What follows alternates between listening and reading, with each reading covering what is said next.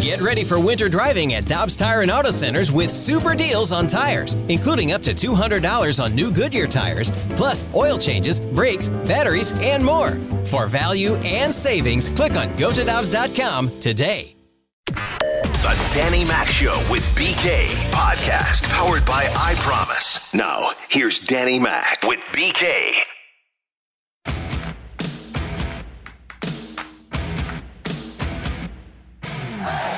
Friday edition of the Danny Mac Show. Happy Friday. Let's have a great weekend. I'm Dan McLaughlin. That is Brandon Kiley. And manning our show, as always, does a great job, Tanner Hendrickson. And welcome into the program. We'll visit with Major League Baseball Hall of Famer Lee Smith, who's on the ballot for the Cardinals Hall of Fame. We hope to catch up with him in about 15 minutes or so. And for those that are curious, there is baseball on your television tonight at 5 o'clock. Oh, yeah. You know who my partner is today? He's deep into uh, the studying right now. Oh, that's got to be Jim Edmonds. No. No. Keep Ricky going. Horton. No. Ricky no. Horton's going to be on with you guys tonight. No, that could I be. expect some uh, Fred Bird laughs with him. No, but you're you're you're getting hot when you think of Fred Bird. Rick Ankiel. No. Oh. No, no, no, no. Tim no. McCarver's coming no, back? No, no, no, no, no, no, no, no. It's a guy that we love and we know him really well. You're doing a game with Mike Shannon? He's on the radio. He's on the radio side. Keep going. Claves. It's got to be Claves He's tonight. on the radio side. Oh, Brad Thompson. Brad Thompson. Brad Thompson, of course. Brad It- it slipped my mind. Yeah, I, I get it. I mean, he's an afterthought sometimes. That's right. You know, he's just, he's quiet, doesn't have an opinion, doesn't do his homework, but, you know, we let him in the studio every once in a Well, it's really nice of you guys to, uh, to to do that for a guy so down on his luck recently. Yeah, yeah, down on his luck. He does such a good job. So we'll, we'll be with Brad. And the game, by the way, the start time is at 5. We'll be on the alternate channel of Fox Sports Midwest because uh, Blues hockey tonight. And we've got Blues hockey uh, coming up on 101 ESPN tonight. Looking forward to this. The Blues and the Golden Knights, the pregame at 6. I had this game, by the way, circled on my calendar because I thought, oh man, it's the return of the captain. First time he's back into St. Louis. This is going to be great. Now I got it circled on my calendar for a different reason. Yeah. They lock up a franchise goaltender. I was hoping they'd get this done before the season would be through. And BK, I know we're going to get into a lot of baseball, but they have locked up Jordan Binnington, which is great news. It's great news. Six by six, so $36 million in total over a six year deal. It's basically the Corey Crawford deal that he signed whenever he was the goalie for the, uh, the Blackhawks. It's the exact same years and money as Corey Crawford signed back in 2013. Now, obviously, money has gone up in hockey since then, so it's proportionally to the salary cap a little bit less. Dan, I don't know how anybody can look at this and be like, ah, you know, I'm not sure about that deal. It's a great deal for the Blues. Yep. It's a team friendly deal. They got it done early. It guarantees Jordan Binnington his money. So I understand why he would sign it. But if he waited, if he wanted to get the most money possible, and if the Blues went on a little bit of a run here, he probably, if he hit the open market, oh, he's going to make more. he could have got $7 million per year, I bet you, on the open market. Yeah, imagine if the Blues, just for argument's sake, let's just say they go on a great run, and let's just say it's the ultimate run, and you win another cup, and he's the guy between the pipes, and he does what he did a couple of years ago. He hits the open market, might be the top free agent out there. You don't know, and especially the top free agent if you need a goaltender. So, yeah, he may have uh, left some money on the table, but as he's done, he has bet on himself. Bet on himself when he was making six hundred fifty thousand dollars, and now here we are, two and a half, three years later, and he's going to walk away close to fifty million dollars richer. So it's a good deal, not only for the player but for the team, and it gives them flexibility. That's what I like too. It allows you to have flexibility going forward. So you start thinking about, and I mentioned this on the morning show, Robert Thomas, others. You're going to lose some guys now in the expansion uh, draft. I understand that, and you could get creative with that depending on what you want to do with your money.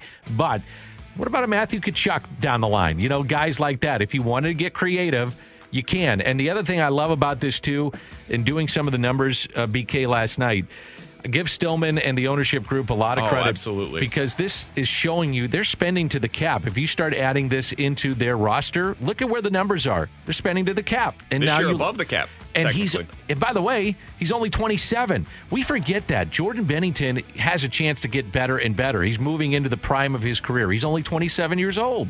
It's a great move. There is literally nothing that I can think of where I'd be like, yeah, that's the thing where I disagree with this move. Now, injuries could happen. There's ways that this doesn't work out for the Blues, but that's the case with quite literally any contracts that you give out that is six years in length. That can always happen. But the downside on this deal is basically Jordan Binnington's the same player that he was last year. And even if he's that guy at $6 million, that's not killing you. It reminds me, I heard Doug Armstrong speaking last night on the press conference, and he was talking about the importance of having a goalie. And if you don't have one, everything in your organization is geared toward how do we find one? It's kind of like having a quarterback or not having one in the NFL. If you don't have that guy, every person in your organization is on the hot seat at all times. They have one right now. They have a franchise goalie for the first time 20 years or so. Yeah. A guy that is in his prime, young, and you know you're building around him as a pillar of the franchise. You keep that guy each and every time. And so it's a really smart move by the Blues. Full credit, like you said, to Tom Stillman for having that willingness to spin to the cap, ability to do so, and now he's he's shown once again his dedication to winning here in St. Louis. Are you ready for a reality check? Are you ready for this? Yes? I'm assuming you are? Yeah. Okay. You gotta you gotta say yes. Say yes. Waiting for it. Okay, okay. You give me a head nod or not, I wasn't sure. Okay.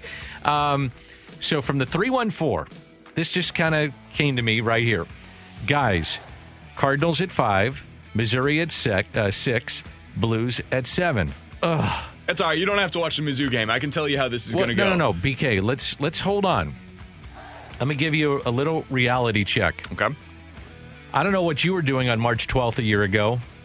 I know what I was doing. I was watching the final game that was being played in North American sports, and then we had a shutdown. So the reality check is for me, and I know the texter is just, hey, this is a great problem to have. I got three sports I want to watch. I'm, I'm just giving you a little trouble here. This is a great problem to have.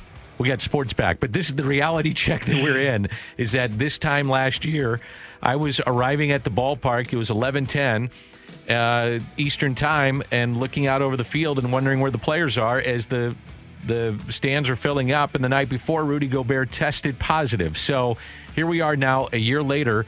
And yeah, I'm looking forward to Cardinals at five, Mizzou at six, Blues at seven. Sounds like a great problem to have for me. Yeah, and again, I'll get back to my uh, the point I was about to make. Uh, Mizzou, you don't have to watch the game. I can tell you how this one's going to go. Really? How's it gonna end?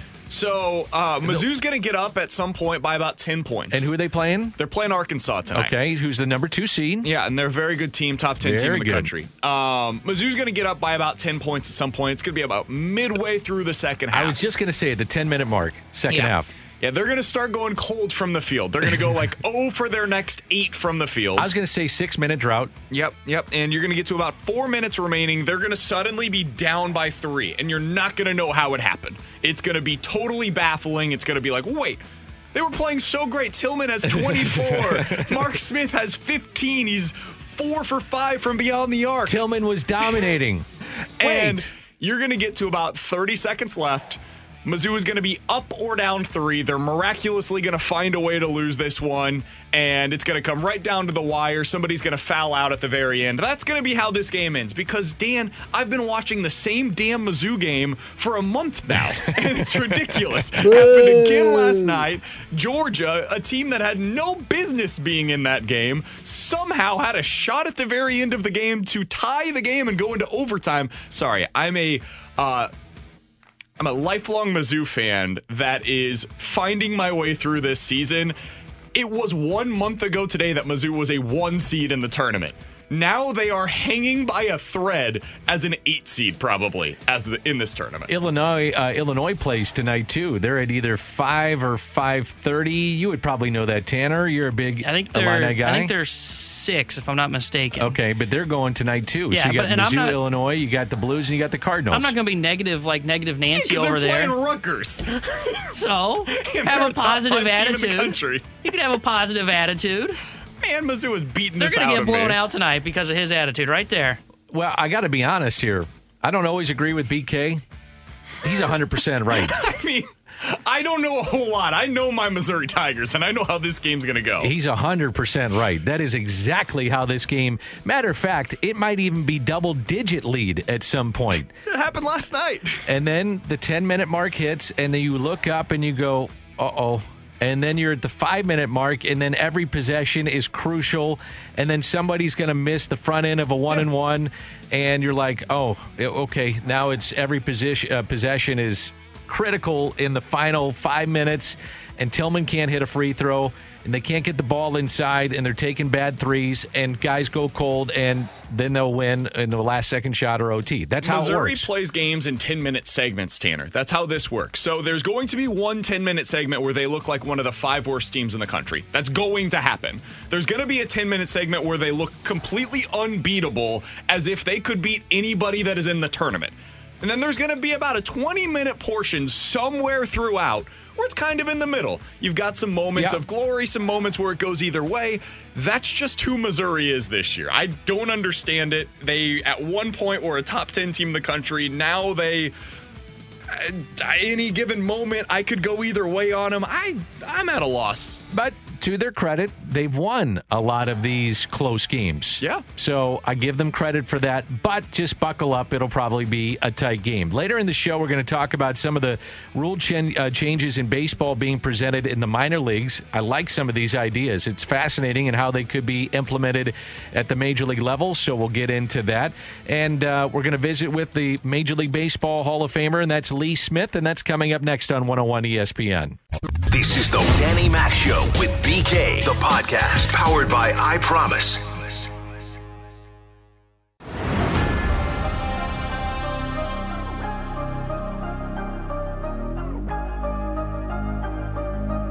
He is one of the great pitchers ever, and he finally got his due as he went into Major League Baseball's Hall of Fame. Lee Smith is our guest, and Lee, it's Dan McLaughlin here with Brandon Kiley. It's great to hear your voice. How are things going?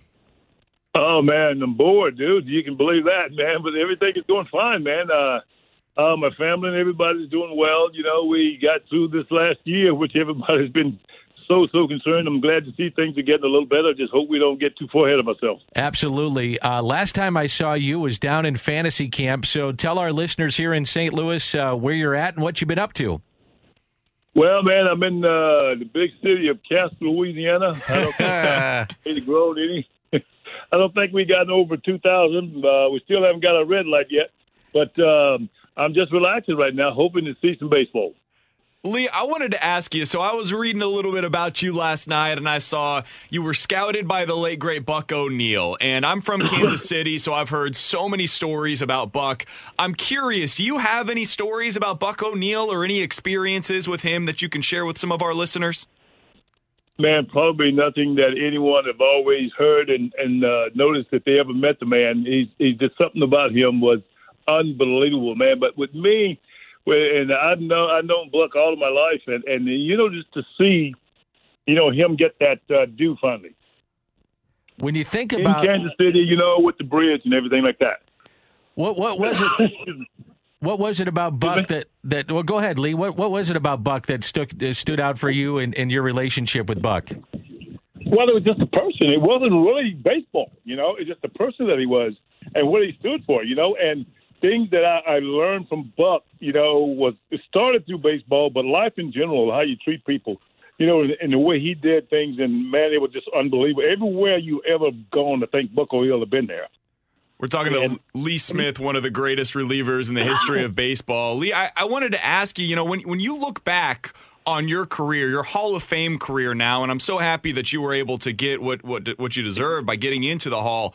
Uh, what what are some of your lasting memories? What are the things that immediately flash into mind as you look back on one of the more successful relieving careers that we've ever seen? Uh, I tell you what, it, it was it was really for me. It was tough because I really baseball was somewhat my my second choice. I thought I was a better basketball player, but I found out I had a better fastball than a jump shot. Thank God, Buck and some more guys in my life uh, um, helped me to figure those things out. But when you when you get to probably double A, triple A, and you see the talent because you come out of high school, which I did, you think you're the best thing since sliced bread, and you get so many guys that's so much better, and the things you have to learn. And as you well know, when you you start in any sport, in any level, you have to start over. And to get to the big leagues, and I'm like, like I said, I was the best thing to come through this area, and I get to the big leagues, I got to start at the bottom. and to work my way up. And it probably was about five or six years in the big league before I got to where I understood the game and, and understood the, the, the technology of knowing who to pitch to, who not to pitch to, things of that nature. But I think it's that personality of uh, I was sort of laid back, and that helped me out a lot. But home life, things like that, you know, all of that goes into it to effect, and the good Lord upstairs keeping an eye on you, keeping you healthy. What was your time like in St. Louis? You played on various teams. You're now up for the Cardinals Hall of Fame, and you should be in the Cardinals Hall of Fame, whether it's this year or down the road. But your time in St. Louis, what comes to mind for Lee Smith? Hey, man, St. Louis was not just because I'm talking to you guys, I always have said was one of my favorite places to play. Because, you know, you think of St. Louis was sort of like me, my personality. You know, sort of a small town, sort of laid back, you know, but you can get everything in the city. The knowledge of the fans really surprised me, you know, because you you would think about okay, not knocking women or whatever, but they knew stats and they knew the game, and, and most of the people like okay, the husband take the wife, you know, to the game, but now St. Louis, I think the wife was dragging them in there, man. But it was so it was so much of the sports and the fan how you could sit in that bullpen and start talking to people and relationships that I have, and I still I still have a relationship with a lot of people. Matter of fact, from back to the Bat Boy that was there in St. Louis, I still keep in contact with him when I play there. So that was a family thing, I think, around that area. But the love of the fans, the Cardinals, I think they got a little spoiled with winning, you know, and rightfully so because the guy has some really good ball clubs. Now, one of those bad boys is a good friend of mine, Lee, and he told me every once in a while, you know, the game would be going on and we'd have to go get Lee because he's laid, laid back. So we, you know, he might be in the clubhouse taking a nap before he'd go get that save. Are some of those stories true? No, it's not true. I was in the ground crew room sleep. closer to the bullpen, man. You know, when you see me come out that door down in the bullpen, I was just leaving the uh, the ground crew room. Those were my running buddies, man. And uh, I have been known to take a short, but dude, that was nothing better than waking up with a three run lead and got Ozzie Smith behind you catching everything and Willie McGee in the outfield catching everything. I felt comfortable because you know I came from Chicago and Boston, and I think that Green Monster, I could touch it sometime out there on the mound. But St. Louis, you had a little room to work with. And like I said, anything hit on the ground were, you know, the Tommy Herr and the Pendletons and the Ozzie caught it and in the air. So I felt pretty comfortable out there and had some good ball clubs and good results there. I loved it. And can't, I definitely can't leave out my favorite manager of all time, Joe Torre. Lee, I'm curious. You know, we hear all of these great stories about ball players back in the past. I, was there a card game of choice for you when you were on the plane with all of the guys? What, what, what was Lee Smith doing as you were going on some of these road trips? I ain't gonna lie to you, man. I was asleep. hey, hey, man, I got in a couple of couple card games with Ozzie and Jose Oquendo, and they clipped me for my meal money before we got to the next city. So I learned early, get out of there, man. who was the shark on those plane rides? Who who was the guy that like if he joined in on on the card game, you knew you had to get out of there immediately? I already named him Jose Oquendo. I I don't know this guy. Just something about it, man. And the weird thing is, this sucker, he only wanted to play right at the last hand as they was landing, and he would like go and just clean up, man.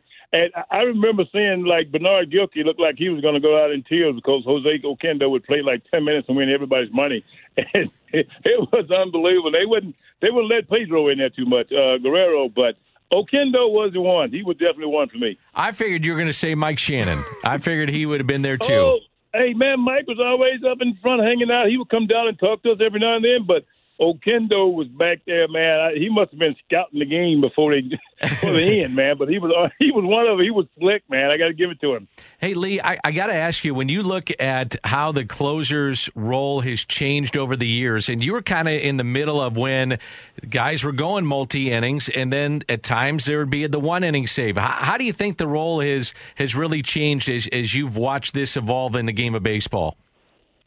Well, I think the lefty righty thing is sort of blown out of proportion with that too, man. I I think if you look back over my stats, I probably had better stats against left-handed hitters because I faced them more, you know, and I threw uh, a, a little bit of a cutter slider, so that helped me out a lot. But but I, I think that you learn how to pitch by facing hitters. You know, you come in there and you you throw like eight pitches in the game and, and it's over with. I, I really couldn't get for for a long time. It took me a while to get that starter mentality because that's what I did during the minor leagues. And when I came up, I wanted to learn how to pitch. And back then, we didn't we didn't have 15 pitchers on the staff. We had nine or 10 guys, man. So if um, if the starter didn't go, you was out there quite a bit, you know. And so that was the one thing I think helped a lot of guys like myself, Bruce Sutter, Bruce Gossage was facing a lot of hitters. But now I, I, I see so many guys seem like they got that signal they can't pitch the eighth inning. I'm like, they say it might not be in the ninth inning, it might be in the seventh or the eighth inning, but you know, it somehow you can look at the positive. It might be the guys a lot fresher. You know, if they get to the playoff, they you know don't have 100 innings. You know, when the season's over with as a closer. But I, I just like to be in the game, man, and be there when the manager and the team needed you. You pitch for so many historical franchises, and, and you mentioned those earlier, and there's a bunch of others. But when you were in St. Louis and you would be in the clubhouse, whether it be in spring training or uh, Busch Stadium, and all of a sudden Stan rolls in, or Lou Brock or Bob Gibson, what was that like for Lee Smith? Man, I, I was always in awe because you know where I live in Louisiana, the only games that we actually could get on the radio, you know, was the uh, uh, uh, St. Louis Cardinals. And my grandfather was definitely a Cardinal fan, uh, and he loved all those guys back in the day, you know. And and he was talking about the, the he remembered the Ted Savages and guys like that. I'm like, who's Ted Savage? you know, but you you wouldn't you wouldn't think of those, those guys. And and and uh, my, my grandfather really knowledged me a lot about players and things like that. But but like I said, it was the radio then. You that was a, the stations that didn't get. You didn't have all the ESPNs and everything then, man. It was the radio where you got all these guys, and that's where the broadcasters, I think, helped so much, letting you understand how good these players really were because you couldn't see them. But uh, I, I got to say, my uh, uh, growing up, I was definitely just pushed into that St. Louis Cardinal, Los Angeles Dodger uh, uh, fan club as as a kid. We're talking to MLB Hall of Famer Lee Smith here on 101 ESPN. Lee, one thing that I did want to ask you about, you were a guy that threw pretty darn hard back in the day. Can you believe how many guys now are throwing 100, 102 miles an hour coming out of these bullpens? You just said the word, though. Most of them are throwing, they're not pitching. You know, not knocking it. Some of the guys, you know, can hit the spots and things like that, but I, I think even coming from the minor leagues, the guys are so worried about how hard they throw because they get to the big leagues when they throw those triple digits. You would think of half of those guys that if they were looking at this velocity now, uh, half of the guys that's in the Hall of Fame wouldn't be there. You would throw Greg Maddux and uh, rest of those guys wouldn't. They they wouldn't have made the ball club because they didn't throw hard enough. But I think those pitching, learning how to pitch, and not being a thrower helps so much. But uh, uh, I tell you what, man, it's hard now because you know you got so many things going on with too much, so much information. I think sometimes they give the kids a little too much information other than going out there and learning how to pitch and learning how to read the bat and and understanding the pitching, you know, the, the the situation of the game and things like that. Not just wanting to blow guys away and check out the scoreboard, but the outcome is getting guys out. Lee, there are certain guys in in I've been doing this uh, almost 25 years calling Cardinals baseball that when we talk about guys that should get into the Hall of Fame, I, I would always bring up your name and I would bring up the stats and it would wow people. I mean, they're like, oh, I didn't realize he did this. And then you finally got in. You got your due and you're uh, such a deserving Hall of Famer. So, my question for you um, has it finally sunk in, number one? And did you think it was, did you think it was a lost cause at any point, even though you had these great numbers that deserved to be in the Hall of Fame? You know what? There was so many positives and negatives by playing for so many ball clubs. I didn't know stats from each ball club to the other. But I, I got to tell you, when they did the the the American League, National League, they would did Trevor Hoffman, Mariano Rivera, and they were doing this award for them for closers, right? And the young lady called me from Major League Baseball, and she said to me, uh, "Mr. Smith, we want you to be on the board for voting for uh, um, this award." And I said, yeah. I said, but what happened to that uh, when I was all-time save leader for 15 years? Exactly. Said, well, no biggie. You're already in the Hall of Fame. I'm like, uh, no, I'm not. you know, right. At that time, but it was just one of those things that you would look at. I heard so much. Oh, you're the first guy to get over 50 percent of the votes. They're not in yet, and and all these different things. And but you know what? They, uh, Goose Gossage, I think, said the best to me. He said, "Boy, the longer you wait, the sweeter it is." I'm like, "Yeah, man," but I I'll tell you what, it was tough calls there for a while. I, I actually thought uh, you heard so much about first ballot. Then after the fifth year, then it depends on who's on the ballot with you and things like that. But to, not not mocking the, the, the sports writers, but I really think it's a tough thing, man. It's tough to call. You know, and a lot of a lot of times when you see guys, no one went in. You would think, well, maybe who was there, who wasn't good enough, or the guys didn't see you play and things of that nature. So that's that. But that all went into to, to those thoughts too. But finally, I made it, man, and it wasn't a better timing for me. I loved it. Lee, last question that I've got for you. You're now up for the Cardinals Hall of Fame as well. What would it mean for you to be nominated into the Hall of Fame here in St. Louis? Hey, I tell you what, man, that that would be awesome. You know, I, I always looking at, you know, I, I got to see Bob and I got to see, uh, you know, uh, Lou and those guys like that, Schoendienst and all those guys before he passed, and just to see, man, I came from a hometown. I said earlier, don't have a red light to be actually to have my name mentioned in the same sentence as those guys in the city of St. Louis. And I, I tell you what, that would be unbelievable because I have a lot of ties still there, and I love it. I don't get a chance to get back to St. Louis enough, enough but to see my favorite buddies up there, Ozzie and uh, Mr. Joe Torre and all those guys, man, that would be a great honor. But I, I tell you what, just for the city itself to be still remembered from 1993, you know, that's unbelievable, especially in baseball with all the guys moving all over the place so much now. Well, you need to get back here more. It's that simple. I would love it. I've been on Joe. I've been on Fife and all the boys about getting Yeah. me back into town, man. And my, my little lady wants to kill me because I'm like, I don't want to. I don't want to fly. I want to drive, so I can stop off all the tractor and old truck places on the way in there. St. Louis is about an eight-hour drive for me, but it takes me two days because I'm stopping at every Walmart in town. Like, they flying, you can drive, man. But I, I can't get back there enough, and I love it. I got a lot of buddies I would love to see. Hopefully, things are going to loosen up a little more, and, and uh, but for the country to be safe, because I would love to get back to St. Louis. Lee, you've mentioned a few times you're close with Ozzie. Do, do you have any good Ozzie stories for our listeners from your, your time playing with him here in St. Louis? I used to give Ozzie such a hard time because you know we have a we have a little height differential me and him, and Just a little. we were at the All Star game in Toronto, and the young lady came up to me and she said, "Hey, Mr. Smith, are you going to do your famous flip for us on the field?" I'm like, "Well, you got the wrong one, lady." Hey, you won't be seeing me do it in the flips. If I do, it'll be the last one. But Ozzie, Ozzie's always been one of those guys, man. That that really he he was serious, you know, all the time on the field. But you would catch him at sometimes, man. He would be having fun, and it was it was a game that Eric. I had I think I had the record for 19 saves in a row, and we come into. We come into Cincinnati, and I got I'm out there 19 saves, 19 games in a row, and I'm pitching, and I threw a slider to Eric Davis that didn't slide, and he hit it up off like the third deck, and Ozzie go out there, and he comes back to the mound. He has the ball with green paint on it, and he says to me, "Hey Leroy, you know what, man?" You was in the tree for a long time, but there wasn't no limbs on it when you was on the way down. he talking ball on left. he said there was nothing for you to grab a hold to when you was going down. Boy, I'm like, okay, I said, I got to get the point, man. But he was he was just one of those guys, man, that he was always everybody always thought him serious, but he was like he was one of the funny guys to keep us loose, and I love him. I miss him. Well, Lee, we, we miss seeing you here in St. Louis. We want to see you get into that Cardinals Hall of Fame. It would mean a lot for a, a lot of fans here, too, as well for you. I know it's special for you, and we really, really appreciate you coming on and doing this. It's a it's an honor always to Oh. visit with you.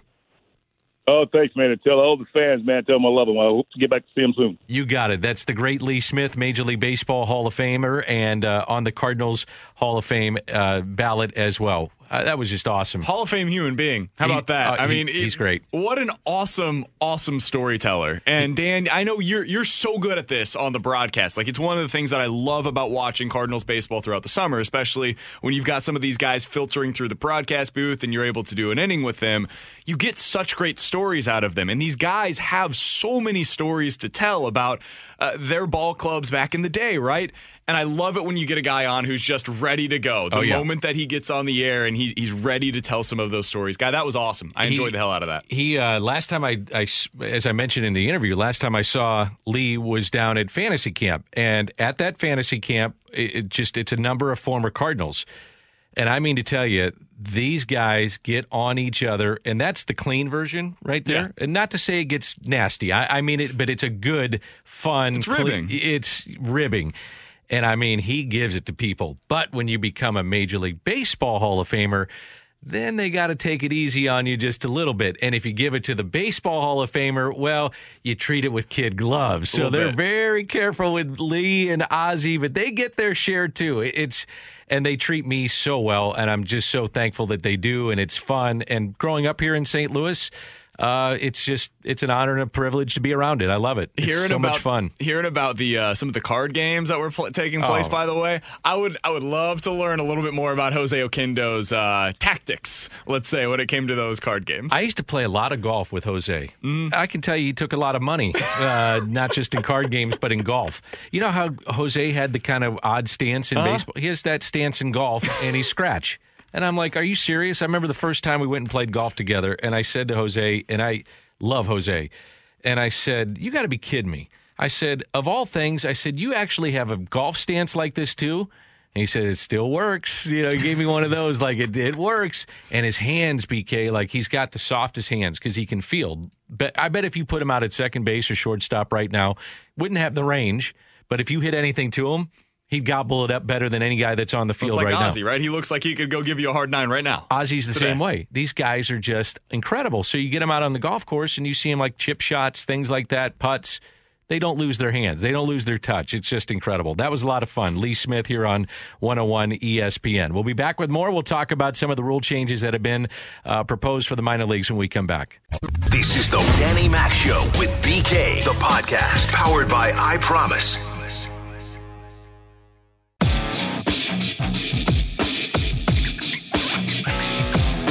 Just talking off the air. That was a lot of fun with Lee Smith, and hopefully our listeners enjoyed that. If you uh, missed it, go to the 101 ESPN website and go to the download section and search for Lee Smith, and it's presented by I Promise. He brought up the name Jose Oquendo, and I, I said to BK, I said, you know, I really believe Jose Oquendo is a, uh future Cardinals Hall of Famer. I, I, I just, I really enjoy the Cardinals Hall of Fame. It, it, it it gives you discussion, it gives you argument, it, which is fun. I mean, in a creative, respectful way. I, I just think the Cardinals Hall of Fame has been such a great addition to the organization.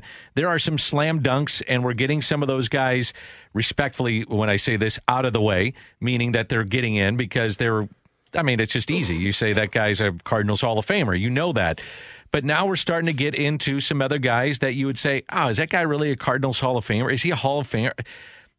It's going to get out of the way. And to me, the Cardinals Hall of Fame is about what it is meant. It's not baseball's Hall of Fame. This is about what it meant to you in St. Louis and how you define that is different for others. And that's the debate. That's what makes it fun. So when I look at this, I think that when you look at the contributions, and there's a you know, stipulation for one of the things for the Cardinals Hall of Fame, the contributions to the organization, like George Kissell. We talk about George Kissell all the time and, and the impact that his impact is still felt today with players that are in uniform and coaches that are still in uniform today. He might be the, mo- the most referenced person by Yeah. Mike Shildt. in in this organization and beyond, even outside this organization. So when I think about guys and uh, contributions to the organization, I would think Jose Oquendo. I think Dave Duncan. Uh, to me, Dave Duncan needs to have a hard look at the Cardinals Hall of Fame for the championship run with Tony La Russa that they had. A couple of world titles. He was the pitching coach. There were ERA titles when Dave Duncan was here. Now you got to have the horses. Don't get me wrong. Can't have Dave Duncan the pitching coach for 20, 30 years and your team stinks. You got to have the horses. You got to have good people. But you look at the contributions of these individuals, and it's felt. It, it's meaningful. And so I do think that there's a place for those guys eventually in the Cardinals Hall of Fame. I agree. And the other thing that I find interesting about a guy like Jose Oquendo or Dave Duncan, for instance, is the longevity, right? If we're going to put in guys That's potentially like Lee Smith, who is an unbelievable player, i- he was, it was a shorter period of time while he was here, right? Jose Oquendo, I mean, it, he he's been around this club basically forever now, and so that's that's something you also have to take into account. Is yes, it's behind the scenes; it is not directly on the field, but his impact is felt directly on the field, and it has been basically for a generation of Cardinals baseball now. So that's a longevity. And then there's this guy that I think about that will go into the Cardinals Hall of Fame. He meets the criteria of going in the Cardinals Hall of Fame. But if you take away the 2011 postseason, he's not a Cardinals Hall of Famer. and that's David Freese. But for what he's meant and his legacy because of that run and that one famous game, and don't forget, he was the MVP of both the NLCS and the uh, MVP of the World Series and a famous Game Six. And oh, by the way, he's from St. Louis. Uh, there's a special place in Cardinals history because of him. Does he deserve a red jacket? In my mind, he does. That's what separates what the Cardinals Hall of Fame is about. I, I, know there's some fans that would say no, he doesn't deserve it, maybe because of longevity, exactly what you're talking about. But for me and what he's meant to the franchise that we talk about all the time and reference all the time, 2011, David Freese to me, he gets into the Cardinals Hall of Fame. Another guy that I've I've argued for, and I know I get a lot of pushback on, is Matt Carpenter. I think Matt Carpenter is eventually going to be a Cardinals Hall of Famer. When you when you break a record that's been standing for the Cardinals for as long as he did with the doubles record, that's that's something that I think is going to get him in eventually, especially he's, for how good he was in his prime. He's also top 10 in a lot of offensive categories uh, in Cardinals history. Okay, rule changes in the minors this season. I, I really am fascinated with some of this stuff, BK. So slightly larger bases with less slippery surface. That's going to start at the AAA uh, level this year. Uh, this year, a requirement that all four infielders have their cleats within the outer boundary of the infield dirt. So you're on the infield dirt when the pitch is delivered. That's at all AA games this year. A requirement that pitchers must step off the rubber to attempt a pickoff at all high A. So think of Andy Pettitte. Those days are over at high A. Great pickoff move, one of the best ever in baseball. A two uh, pickoff attempt limit per plate appearance at all low A. So you throw over twice. I love that rule. Green love light. that rule. Green light, baby. Uh, 15 second pitch clock. I like that. Low A, West only. An automatic ball strike system. That's at low A. So those are some of the things that will be implemented in the minor leagues. You don't want to do that at the major league level because you want to see how this thing works now in professional ball uh, in the minor leagues. I'm all for being open minded and trying these things. I didn't necessarily want to see them implemented in the major league system. So there's a few of these, and let's start with the slightly larger bases with a less slippery surface. Number one, less slippery surface makes total sense. We don't need guys slipping yeah. and you know tearing up their knee or their ankle. So that part is easy the larger bases, people say, well, what's what's the big deal here? Well, the enlarged bases, instead of 15 by 15, it's going to be 18 by 18. So you're talking about four and a half to six inches. And that we talk, we say all the time, boy, baseball, cliche, it's a game of inches. Imagine getting your fingertip in on a stolen base all the time it is bang bang plays at second base. Stolen bases especially plays now with instant replay. Sure it is. And i think this is something that is good for the game. So we're trying to create offense. Maybe this is a way that we implement more stolen bases in the game. Yeah dan the, it's also it's not an individual thing right? It's you've got the expanded bases along with the two limit um you, you can only throw over twice to first base a pickoff attempts and you have the pitch clock. So you've got all of these things working at once, all of them hopefully helping the running game going a little bit. And that is in tandem with the ban on the shift, basically, in, in these lower levels. All of this is getting higher batting averages mm-hmm. and more running into the game. And the biggest problem for baseball is not, it is not the three true outcomes. The problem is there is a lack of action, right? Like getting a walk is not exciting. Um, getting a strikeout can be exciting in a really high leverage situation, but getting 12 or 15 of them in a game is not particularly exciting for fans. Batting average, hitting the ball into play, playing defense, having these acrobatic players that we have in the game right now, using that athleticism, putting it on display, that's exciting. Running and stealing second base, that is an exciting play. The pickoff play is exciting all of this stuff is trying to make the game more enjoyable for fans. And so I got to be honest, I like most of these rule changes. The one that I don't love, and I'm going to need it to be really successful before I even really consider it in the majors, is the automated ball strike system. But that's got to be perfected. It's got to be perfect before yep. you bring it up to the bigs. But otherwise, I really don't have an issue with these. Arizona Fall League did this a couple years ago. There was a ball that bounced about a foot in front of the plate and called a strike. So it's not perfected. The uh, requirement that all four infielders have their cleats within the outer boundary of the infield dirt. I like this because you're talking about limiting the shift, and so more balls in play if you're a left-handed batter, because primarily you're seeing shifts against lefties, this is a good thing. Pitchers stepping off the rubber in a attempt of a pickoff. I, I I like this. I think it's good. Lou Brock told me one time, he said, stealing off of left handers, by the way, it's not about watching his right foot, it's his left foot. Now, that's interesting, right? He said that you would look at the left toe of a left hander to hmm. steal off him. He said if his left toe stayed down, he was pressing on the rubber and the dirt because his force, the force of that, your back leg was going to the plate. If you're going to throw over to first base, you almost were throwing off your back foot as a pitcher. Hence, your heel and your toe would come up. I always found that fascinating. So that we'll be seeing that with left-handed uh, pitching to see if that makes an impact with that. I think we have to have a 15-second pitch clock. We got to save ourselves from ourselves. Have to. So there's something got to else speed this here. thing up, man. Uh, from the 314 65780, by the way, is the Air Comfort Service text line. Somebody says that your, your analysis of the rule changes is that this is going to result in longer games. That's a big issue, right? I actually don't think the length of games in and of itself is a problem. I think that baseball, the problem that we're running into is that it is a longer, more boring game. If you have a longer game in which there is more action, That's what we want. there's no problem with that. If you watch a fantastic movie from start to finish, right? You're not going to complain about the fact that it was two hours. The problem is if you have a plot that was probably about an hour that they stretched into two, that's when it becomes an issue. And you're like, this thing just dragged for the middle hour of the movie. That's what baseball is right now. It's dragging throughout the middle part of the game. If you have a situation where you've got so much more action, and yes, it ends up being an extra 10 minutes on average, nobody is going to care. College football is long as hell. These games take forever because there is so much offense. You know what we love watching? Offense. Yep. So nobody's complaining about the, the fact that these college games at times are three and a half to four hours long when it's 65 to 55. Those are fun games to watch. So, yeah, I, I don't have an issue with a longer game in and of itself. The problem is how we're getting to those longer games right now. What's coming up with your show with Alex Ferrario? Looking forward to this one. So we've got Linda Cohn coming up at 11:15. The big news the other day was that ESPN getting back into the hockey game. We're going to talk to Linda Cohn about that coming up here in just about 20 minutes. David Pagnotta was one of the first people to report the uh, Jordan Binnington news last night. We're going to talk to him coming up at 12:30 and obviously plenty to discuss when it comes to that Jordan Binnington extension. You've been listening to the Danny Mac Show with BK, the podcast powered by I Promise. Peloton, let's go.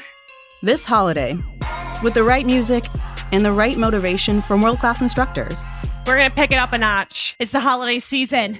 you might just surprise yourself with what you're capable of. Work out to thousands of live and on demand classes, from running to cycling to yoga.